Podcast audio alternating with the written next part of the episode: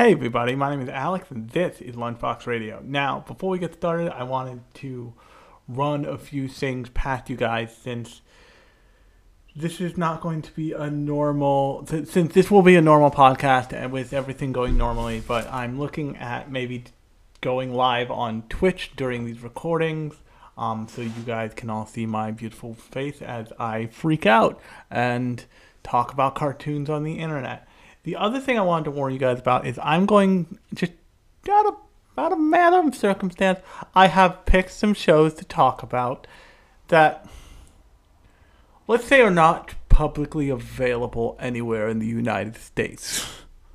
And what I mean by that is that their licenses have expired and nobody's like snapped them, and Crunchyroll has not snapped them up yet. Because let's be honest, it's like Crunchyroll or Disney. Those are our two options at this point, kinda. But uh, suffice it to say that I'll be talking about, and I will always, as I did when I did um, my episode on um, Paranoid Agent, which you can go and check out in the feed in whatever you listen to me right now. I will flag probably multiple times that you will not be able to find this. It is nowhere. You will have to go to the shady parts of the grove to find this. You will have to sail the high seas. And or some other effect. Usually when I handle shows like that, I don't um what's the best word for it? I don't publicize super loud where I get it because the more you where I where I get my hands on the show if I don't already have it from like watching anime for too long in my life um because if that's the only way to get and see the show I don't want the authorities I don't want the man finding out too much specific detail because that's how that stuff gets taken down and that's how media disappears because people want money because people rightfully want money to license it. But sometimes you have a harmony gold situation and the only time you're going to see macross is if you do some real shady shit to get some macross um, that is thankfully coming to an end um, in terms of macross but with uh, with i think two of the shows so far that i have in the upcoming like run of podcasts I'm doing pretty hard to find, which is made weirder because when you hear both these two shows, you'll be like, really? Those shows? They were prestige projects, to which I'm like, yeah. In the early 2000s. Good luck. Um, but, and some of you may have some ideas of what the shows I'm talking about could be. But on that note, let's jump into what we're talking about today and that is a little show from early this year, actually. Um, I've been pretty current lately, stunningly, weirdly. Um, called Sabikui Bisco.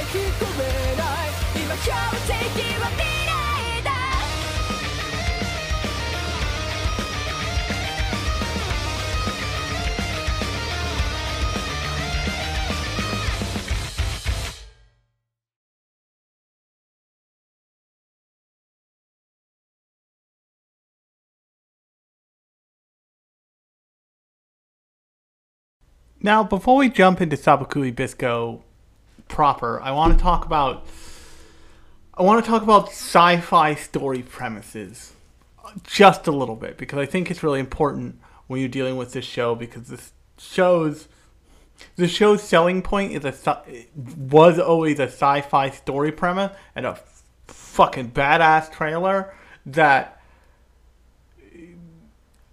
made you expect and want a lot out of this show. Um, and the reason why I want to talk about sci-fi storylines is because you can lots of people like to think about about about it as hard and soft sci-fi. Hard sci-fi is you know everything, everything is really grounded, everything makes sense, everything is really explained in meticulous detail. And soft sci-fi really depends on the user to, depends on the viewer to fill in the gap. At least this is my opinion of it. Um, depends on the user to fill in the gaps. Uses the user use, uses the viewer's collective understanding of sci-fi world to kind of form what you would what what the rules are here. And one of the best ways you could use hard sci-fi is you can suppose a whole bunch of rules and not explain them. Just not explain them. You see this pretty often in um, things like um, Star Wars, for example. The, hilarious hard sci-fi thing in Star Wars is that the Force is just a bunch of microorganisms called midichlorian the Force is like magic, but people needed it to be explainable, so they came up with midichlorians. And Star Wars has kind of like taken that football and run with it in a way, in that like you watch any Star Wars thing, of which there are myriad now, or you read or you play any Star Wars thing, and just kind of everybody knows the hard rules. Everybody knows what the deal with lightsabers is. Everybody knows what the deal with force lightning and like the force is. Everybody knows that like Jedi are weird a weird cross between space wizards and samurai. Um but the long and short of it is that's a good version of what hard sci-fi looks like. A good version of soft sci-fi is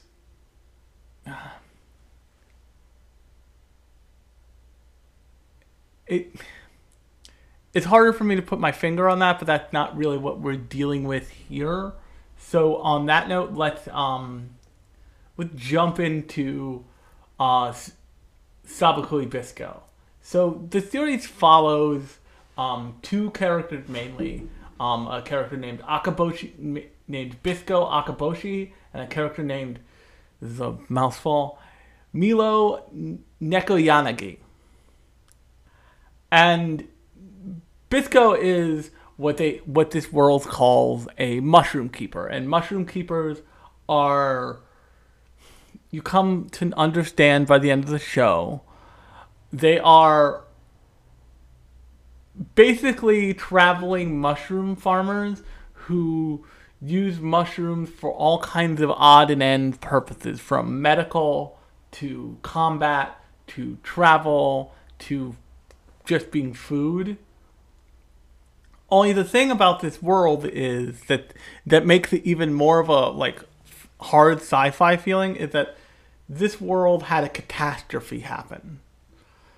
And actually a perfect example of soft hot sci-fi kind of is something like um, Rave Master. Like the beginning of Rave Master, that the opening song of Rave Master, which is fantastic, the English dub opening by Real Big Fish, talks about the world exploding like 60 years ago, like sometime very, very recently. Um, but doesn't super explain what's going on. That's an example of soft sci-fi. This show presents that end of the world scenario like first 10 seconds of the first episode is the world's going boom and then you smash cut to um, who we come to find out is bisco trying to cross through a checkpoint into um, into one of the prefectures that has kind of recovered is a strong word. Reformed and repopulated is a better word. And in this universe, there's this disease called the rust. And the rust is. Imagine like a slow moving version of the of the um, stone light from um, from Doctor Stone, but nobody knows what nobody quite understands what causes the rust, what causes somebody to to contract rust, but everybody suspects, but everybody's pretty convinced that it comes that knows that it a comes from the rust winds, which means winds blow through rust like particles of rust. People breathe them in, and then they start to rust from like a little patch on your skin, almost like eczema, to until it's your entire body and you're like a solid rusted through thing. Um, and this is seen as this like central MacGuffin for this for this world. The reason why Bisco is passing through this one village is he's looking for a legendary mushroom called the Rust Eater. And he's looking for the Rust Eater so he can save his mentor, father figure, aspirational figure, uh, older man named Jabi, who is not just a mushroom keeper. You find out later that he is like the bigwig, the head of the mushroom keepers, the leader of the mushroom keepers. This is not super explained, and this is my first. This is where we come to my first problem with this show, is that this show explains just enough for you to follow, but not enough for you to understand go for on the on the first on the first watch through. But Jabi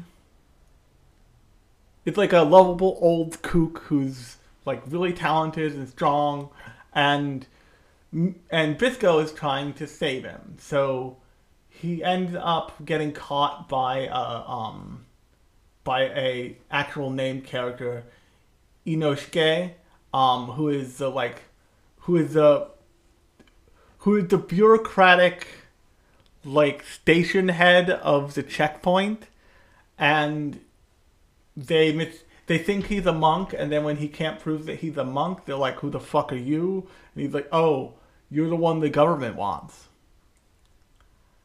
and once they're into the city once they're into the city um you meet a bunch of elements you meet Milo Nekoyanagi, who you kind of meet along the same timeline as Bisco, because the first episode is chopped up a bunch. The first couple episodes are chopped up a bunch to like be ping ponging between Milo and Bisco as they get closer to each other. That's really the first episode. And Milo is a is your friendly neighborhood back alley doctor.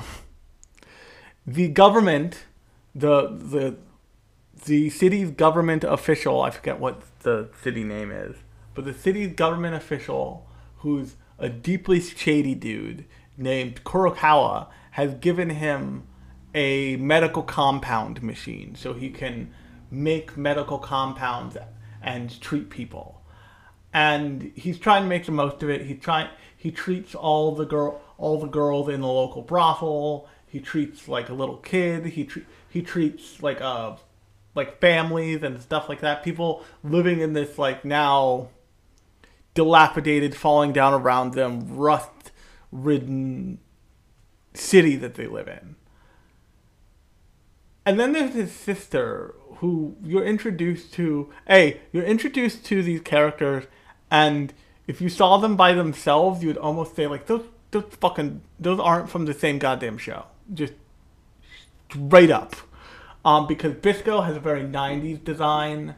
Um, Milo has a much more like contemporary design as far as he goes. And then you have fucking Pawoo, who is like she looks like a 1990s Yu Yu Hakusho villain. It's goddamn great. And Pawoo, you find out that part of the reason Milo is working so hard at the doctor is because he's trying to find a cure for the rust, because his sister, uh, like over half of her body has rusted. She's contracted rust, and over half of her body has rusted. Um, this is similar to Jabi, who almost half of his body has rusted. And then there's Milo and Bisco, who at this point at this point in the story don't like they haven't caught it yet. They will eventually, each of them, but they haven't caught it yet. And it's not like every other character you meet in this story has this problem. And this story starts from a pretty grounded place in that these two characters go on a journey to save two people. And it has a really strong, it has actually a really strong first three episodes. When you're in the city, um, Pawoo, and you end up realizing that Pawoo is the is the like commanding officer of the Watch, which is the actual public arm of the police, and she's a nightmare. She's incredibly strong. She rides a motorcycle like a badass. She just fights with a giant pipe. It's incredible. And she goes up against Bisco. Bisco actually wins. And but in the process, Bisco found Milo because he wanted to find somebody who could treat Jabi because Jabi was injured. And here's the first not great thing with this show. I talked earlier about how the first episode treats time as like bouncing back and forth between Bisco and between Milo. They're doing something there, but what they're doing there is that they are trying to ingratiate you to both characters at once. But what this episode functionally ends up doing is kind of losing the kind of losing the thread on the time on time at all. Like you don't know whether this the first episode takes place over a couple hours, couple days, a week. You have no clue. What you do know is that eventually Milo and Bisco find eventually Bisco finds Milo, gets Milo to treat Jabi, and they end up deciding that like, oh, Milo's like, oh, you're looking for a mushroom that can cure the rust. You know a lot about mushrooms. I've only had the hint. I he, at this point Milo kind of understands that mushrooms probably hold the secret to dealing with rusting, but he doesn't know anything beyond that. So he just like making medications out of um, mushroom and of diluted mushrooms in his compound machine and like doing his best. And he realizes, oh, you're a mushroom keeper. You understand mushrooms. I understand medical science. You seem a little shaky on that. Let's team up. And Bisco begrudgingly says yes. And then they set off on a journey. Now, many other shows would take the whole run of the show to get you from that setup, which happens over about two episodes, happens over two episodes, actually, exactly, to the them finding the mushroom eater and it being a big deal. But what this show does, and what this show falls apart, and you should be able to tell this from my thoughts on the first episode and treatment of time, it's it's pacing. It's interesting on one level, but it's like atrocious on another level because the thing, the thing, this show feels like it needed more room to do to tell the story it wanted to tell and have a conversation about the stuff it wanted to have a conversation about in its world. Um, and what I mean by that is by I want to say episode episode 8 or 9 they have um by not entirely through the series um by um what's it called? By episode seven, so almost smack dab in the middle of the show, they have found the Rust Eater. Actually, by um, I think by episode six, even they found the Rust Eater. They got there, like you see the you see the MacGuffin. You, you see the key to to the Pandora's box scenario, and then they bring back an early villain. They bring back Kurokawa, and you you've seen Kurokawa's like special forces, and you into the main one of the side characters, a character named hold on, I gotta get back to the character tier. A character by the name of um of um Ochigama is what it ran away from his elite guard because she's like this job isn't worth it I'm gonna get me killed. Fuck this shit. I'm out. And what you learn is like a clever bit of like really good storytelling that tells you what this show can do when it's firing on all cylinders. Is that every like every every kind of like elite guard member of Kurokawa's like weird, very pulp movie esque wears a wears similar identical suits and a bunny mascot head are all fed this what's called a balloon worm, which ultimately will expand and kill you if you don't take this like weird medicine to keep it dormant. And um Ochigama has escaped and she's like posted up in a temple and she's eating quietly after she has her first run with um, with um, with Bisco and Milo.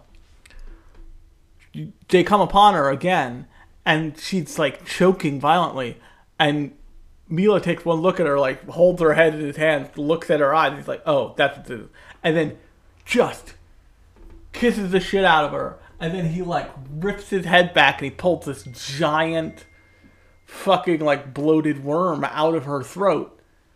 And Bisco's like, fucking excuse me, what is that? And Milo explains the balloon worm thing.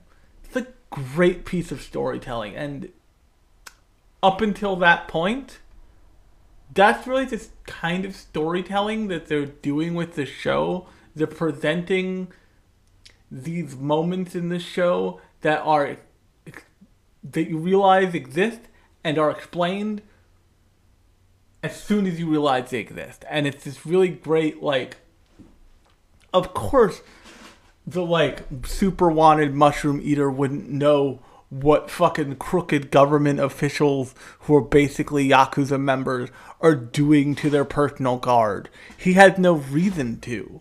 But Milo knows because more than likely he's seen some people die from one of these things because they left and they didn't take the medication. And so that's a great point of storytelling. This show doesn't keep that up. It doesn't keep that pace. From kind of episode 7 on, it's this weird attempt at something else. So the a great comparison for this show is the is actually a comedy um, that you've probably heard of called Desert Punk. And Desert Punk is so much fun. It's a it partially because it's a comedy, but also because like in almost the same way that Ghost Stories got full liberty as a dub, Desert Punk got full liberty as as a dub. Like the, they're along the same lines. Like and one of the reasons they were they, they were able to do that is because with Desert Punk, everybody in that show wears a helmet for a large part of the show. So you have you have a lot of like shots of somebody's head in the helmet, and like you can overdub whatever you want onto that. And they go bananas with that shit in that show. But what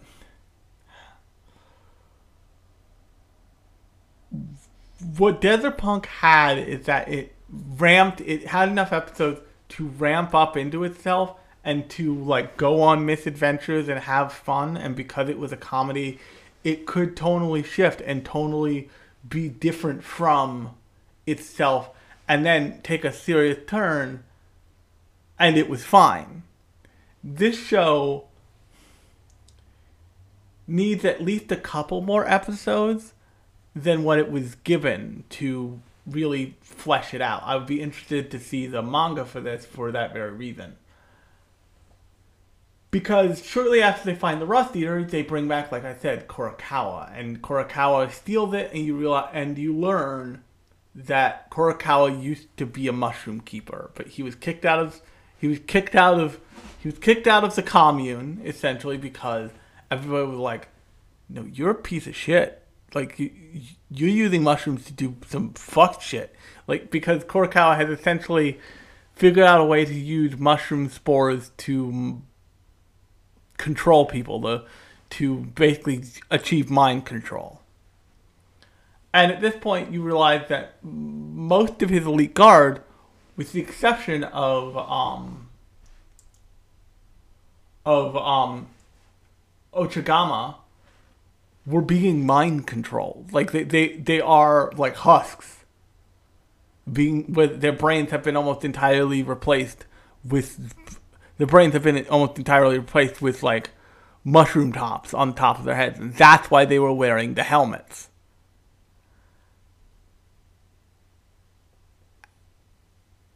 And that doesn't, but that doesn't but the way they act once you realize, once they show you that, it's not the way they acted in the beginning of the show. The way they're acting by the time you encounter them as like the mushroom headed idiots with like black eyes and like being mind controlled by by Kurokawa is they're like almost brain dead zombies who do what he who do what he says without any flair. And the way they demonstrate this, and I think this is another this is a this is a move that a lot of anime make that I think very few anime under sometimes understand how to do it well. So um, if you watch if you want if you watch um, anime abandon Bennett the Sage talks about um, a show that does this very well, High School of the Dead, and there's a character in that who is straight up a military otaku. He just and he's very much a addition to like the stereotypes in zombie media, but he's also an addition on behalf of the audience, so the audience can have kind of a stand-in character who they can identify with. But what they, the way they use him there is the way they do many things in High School of the Dead, which is proving to more and more people to be as excellent as it was when it came out. Um, is is very adept at using him as a character f- to be kind of the lens of a normal person. When you do a character like Kurokawa as like a hopeless nerd, there's a fine line you need to walk. I think probably the best comparison for Kurokawa is actually um Seto is actually um what's his face? Maximilian Pegasus from Yu-Gi-Oh! In that Maximilian Pegasus from Yu-Gi-Oh is a weird animation nerd who got to live his fantasy and then got superpowers and too much money. Kurokawa just seems like a run-of-the-mill nerd, and it does, but it doesn't. It doesn't inform his it doesn't inform his way of villainy ever or his way of being a character ever. Maybe the bunny helmets, that's about it. But the like in in the way that like once um when you were watching Kaiba um duel with uh, Pegasus, you realize like oh Pegasus is like he's not even an anime nerd. He's specifically like Looney Tunes era 1930s cartoon nerd. And he's devised an entire deck for himself that just like oozes that feeling, oozes that Steamboat Mickey, oozes that Bugs Bunny, oozes that Looney Tune Daffy Duck bullshit. and it's awesome. Kurokawa seems like he it's like his character isn't that doesn't feel that fleshed out. And he also doesn't explain a whole lot of his motives as to why he wants Akaboshi, why he wants Akaboshi, why he wants Bisco dead, or why he wants him in general, or why he's doing what he's doing. And when he shows up again to become the main villain, essentially, it it feels like they've we're like, oh fuck, we're running out of runway, and we need to get this plane off the ground, and that's what they decided on, and it.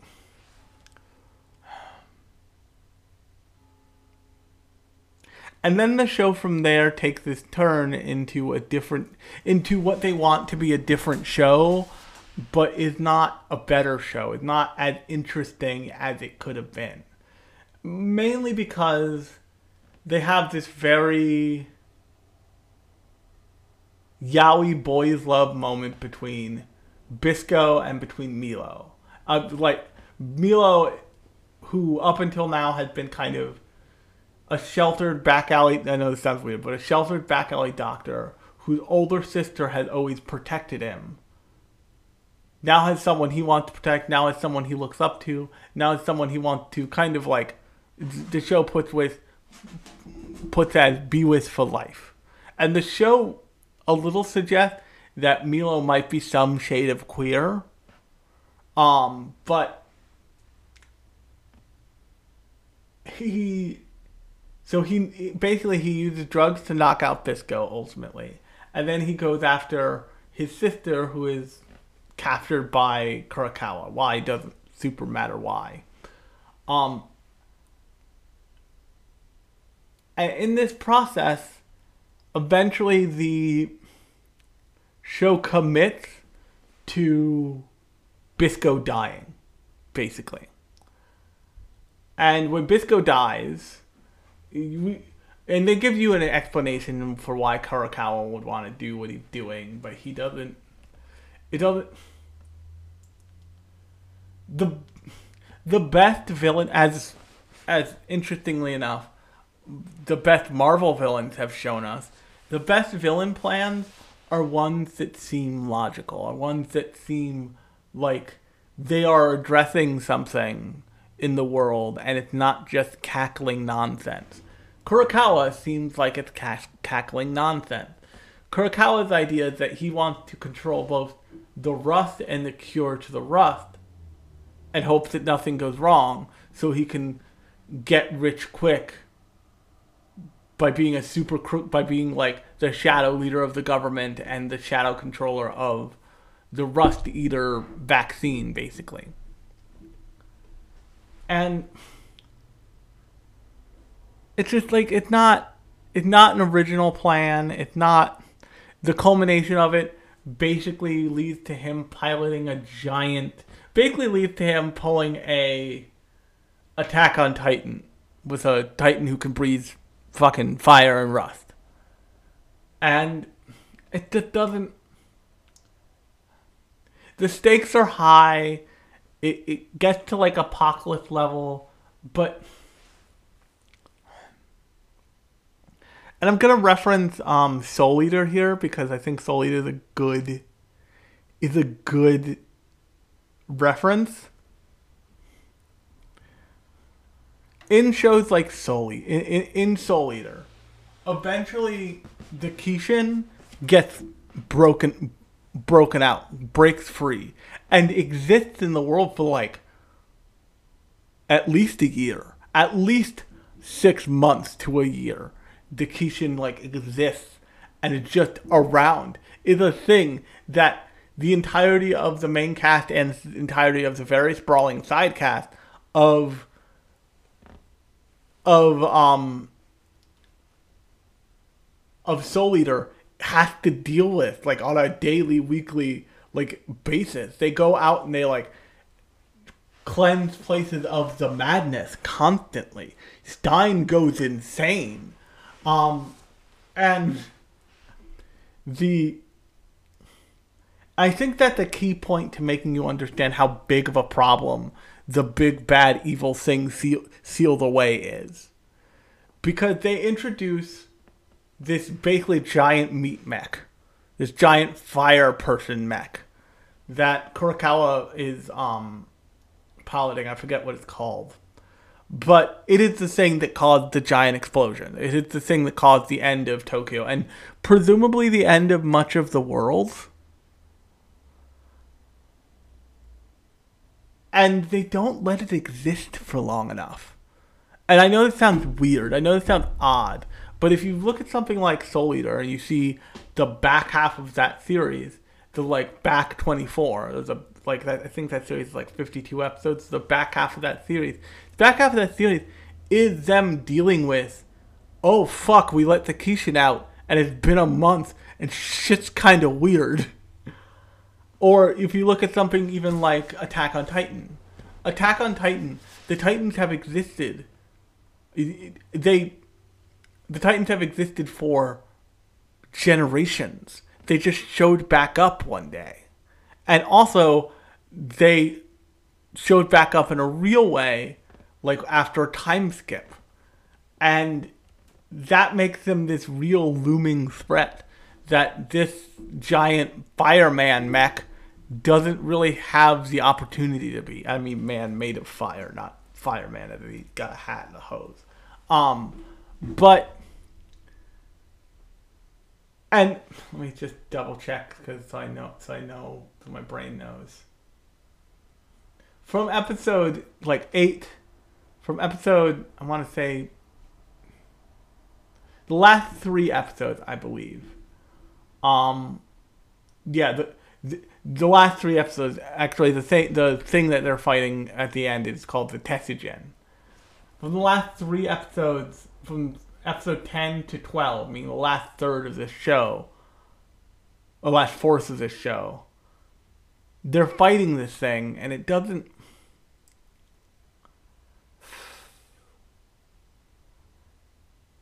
it it doesn't ring as it doesn't ring as perilous as it wants to. And I don't know whether that's me having seen too many too much stuff like this, but it does like something just isn't working. The the Tetsujin doesn't feel like a feels like a threat, but it doesn't feel like a threat in the way that say the Kish once again the Kishin in Soul Eater does, and it doesn't feel like a threat in the way that like the Titans do in Attack on Titan. It feels like just nobody knows what to do. The only person who knows what to do is one is like a handful of people, and they're doing it, and it'll get done.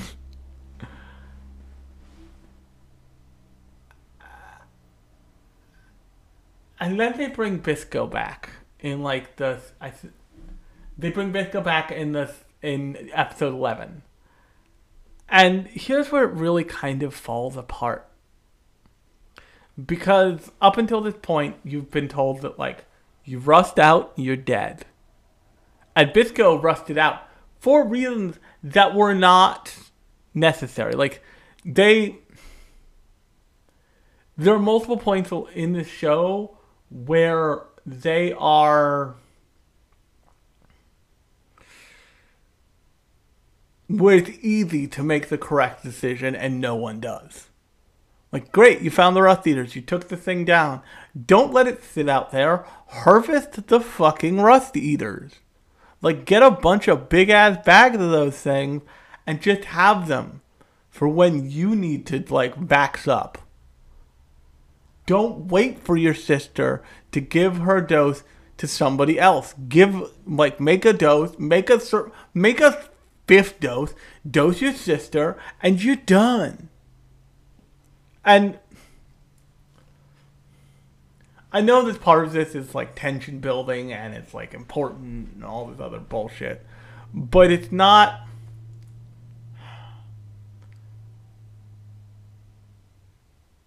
It doesn't work when the when the right answer is so in front of you and so easy. And because the show has all of those like has has the has the pacing problem, has a issue in committing to characters being dead.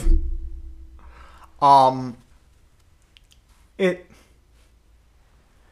it's it's a fun show, but it at moments seems kind of bloodless and lifeless. If that makes any sense, it like the consequences the consequences clearly aren't sticking except for the bad guys. The show itself is only just starting to do this intertwining of character that I don't think it will get to do more of because I'm not because from what I can see on um on um MyAnimeList, this thing was rated average, and I would rate it average or below average because it it's just kind of another big action show that only got one season. At, and the shame of that is that it may have only got one season, but it had such a it had such a fucking hook. I, I mean the the trailer basically ends with Milo kissing the um pink haired girl and ripping the balloon worm out of her throat with his teeth. In this moment where you're like, oh fuck, this is gonna be the shit, right? And then the show is kind of not that 24 7. It tried to be that 24 7. In its best moments, it is. In its best character design moments, you get character designs like Bisco. You get character designs like Pawoo. You get characters like Bisco or Pawoo. But in its worst moments, you get characters like Kurokawa. You get character designs like um, Milo, who is, like I said, he's a very he's a very of the time character design, and that's not, and he's made to be kind of the opposite um, side of the coin to Bisco, but Bisco looks cool as shit. Milo looks okay. Milo looks the way Milo looks. And then Pawoo is like step on me mommy levels of awesome. And and then the show but the last thing I'll talk about, this show starts to do this thing that any show with a cast of characters does if it's smart. And that is they start to intertwine the characters and they start to like have the characters have relationship not just with their immediate like not with just with the immediate character that they are closest to but with other characters. So in Pawoo's case Pawoo kind of like gets real horny for Bisco. And they and they had a moment there. They had a moment there where they've like very clearly made a declaration of like, okay, Pawoo want the, Pawoo want, Pawoo's here to fuck, and she want to fuck Bisco. And then they don't do anything with that. At the end of the show. At the end of the show, Pawoo is like in charge of the city because Kurokawa is clearly dead. And she's no longer having rust and she's wearing a really official government uniform instead of like the cool ass like high collared cape thing she was wearing earlier, it, it, like earlier in the show. But they they make they make it so Bisco and Milo are on the run again. They could have had a really interesting premise set up for second season if they didn't do that. If Milo and Bisco were like now playing slightly more in the li- inside the lines, and like you saw the big pantheon, and like fucking Pawoo has taken has taken Bisco full on as his as her wife. Because there's a great there's there's this great um, moment in the show where Milo has fully realized that his sister is like, oh, my sister had the hots for you. You know that, right? you would make an excellent wife because in everyone's head, the person who would wear the pants in that scenario is never going to be Briscoe. It is always going to be Pawoo. And that it's just like a fun, dumb thing. It's like, you make a great wife so- someday, Briscoe. And Briscoe's like, God damn it. But it's just like, if I had to describe this show, in, I know I keep bringing up like other shows in reference to this, but in the show's defense, it, it it's very clearly a show that is inspired by a lot of stuff that came before it. And just has this incredibly unique sci like hard sci-fi treatment that it just bungled in because purely because of its runtime. They could have something they could have done with this show. They could have had a flashback episode that was like out of nowhere with no explanation that was just about the Tetsujin that was just about the development of the Tetsujin and like what the deal is there and why it was deployed and all of this shit. And that somewhere in the middle of the show. And then that would have set up the big the big scary nightmare monster in a way that it just wasn't set up very well.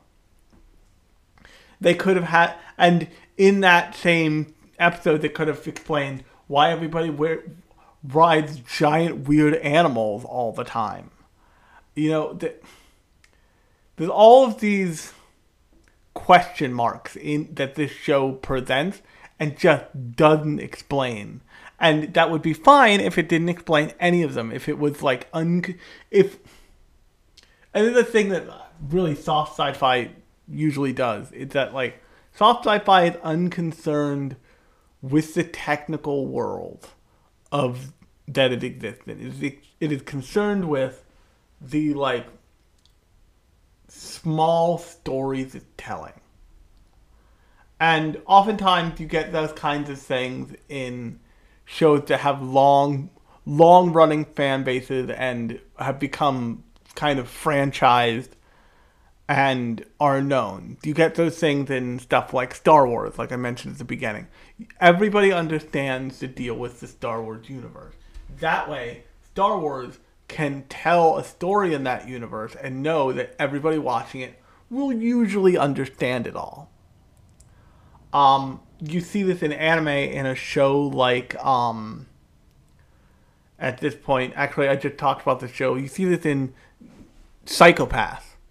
Psycho-Pass has had enough seasons and enough build up, and the the core premise is specific enough where they you've seen all the moving parts in the background of like the hue system and psycho and psych the like psychoanalysis cop guns and shit like that that they can then tell a story in that universe and every and and it's fleshed out it's explained this is also true of super long running shonen stuff eventually you get to like a tipping point where everything in the universe is explainable and you understand it all. This is, this happens in shows like Bleach, where they've run Bleach Thousand Year Blood War. It's just another arc in Bleach. You understand all the moving parts, and the very specific ones that you don't, they'll just tell you. They'll just tell like they'll just tell you, and you'll understand the implications because you understand the greater world. What happens when you don't give yourself the room to do that all, and you only give yourself the room for one fucking thing, is you get the kind of letdown that this is. You get the like, oh fuck, the Tetsujin's back, and then everybody has, and then all the viewers are left like, wait, what is the Tesigen? It's never been mentioned until this point. Fuck you.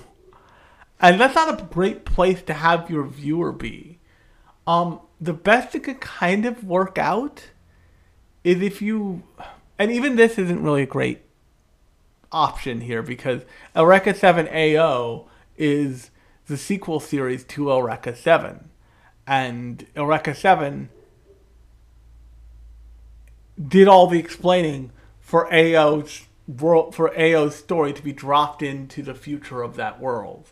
And they even did they did it so much to the point where by the end of Eureka 7, you're not on like fake Earth, you're on real Earth. So it explains when you show up in Eureka 7 AO on real Earth.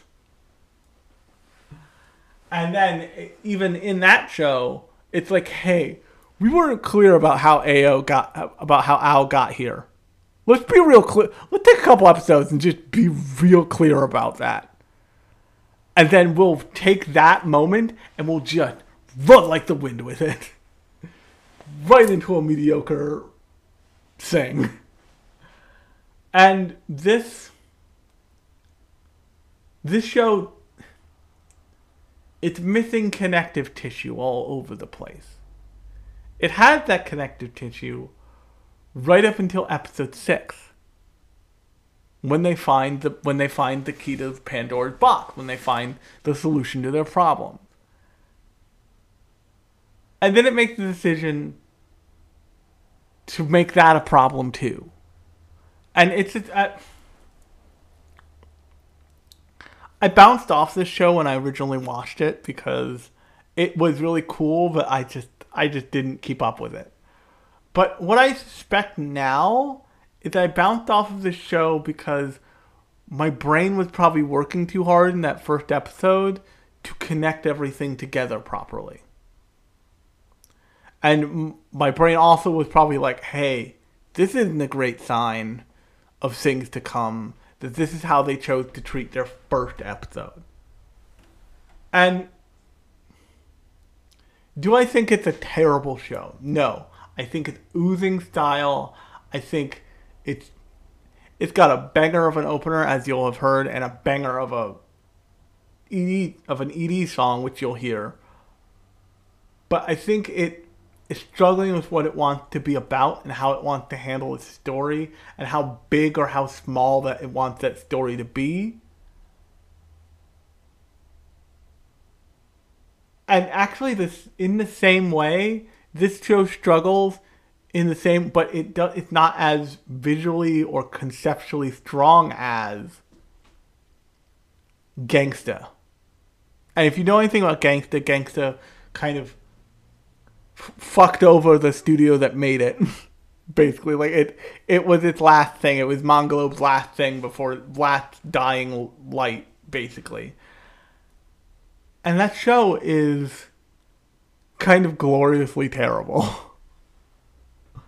it's glorious because it's got this big deep world that they did not in the same way it's got this big deep setting and world in the same way that Black Lagoon has, but it did not handle it well. It just didn't handle it well. It didn't it didn't have the depths of touch or understanding to like pick it up and to like pick that up and hold it properly. and this this show doesn't get there doesn't really even get to where gangsta was because it doesn't it scales up it scales out at first appropriately and then it scales out again and it scales out way too big way too wide Alex nailed myself. Um, but the and the long short of it is that it doesn't it doesn't survive the transition particularly well. It has like a it, but it thing I will say is it is it is stylish. It is an interesting premise. It is it is visually arresting in ways in in its own way but it isn't and you take that into account with all of the negatives and it comes out being kind of just fine and it comes out being it comes out being about these about Milo and about Bisco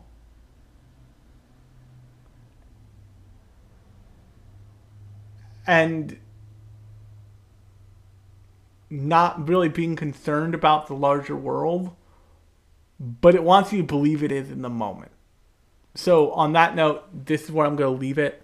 Um, if you like this episode, new episodes come out every Thursday and every other Sunday. Thursday shows are like this they are about a specific show or property. Sunday shows are about something more metatextual. You can go listen to the previous Sunday show all about it's like the cult of the individual and how it represents itself through anime. Um, the previous Thursday show is about police in a pod. You can definitely go check that out. Um, I have been Alex. This has been Lunchbox Radio. I will t- and I will talk to you on next Thursday.「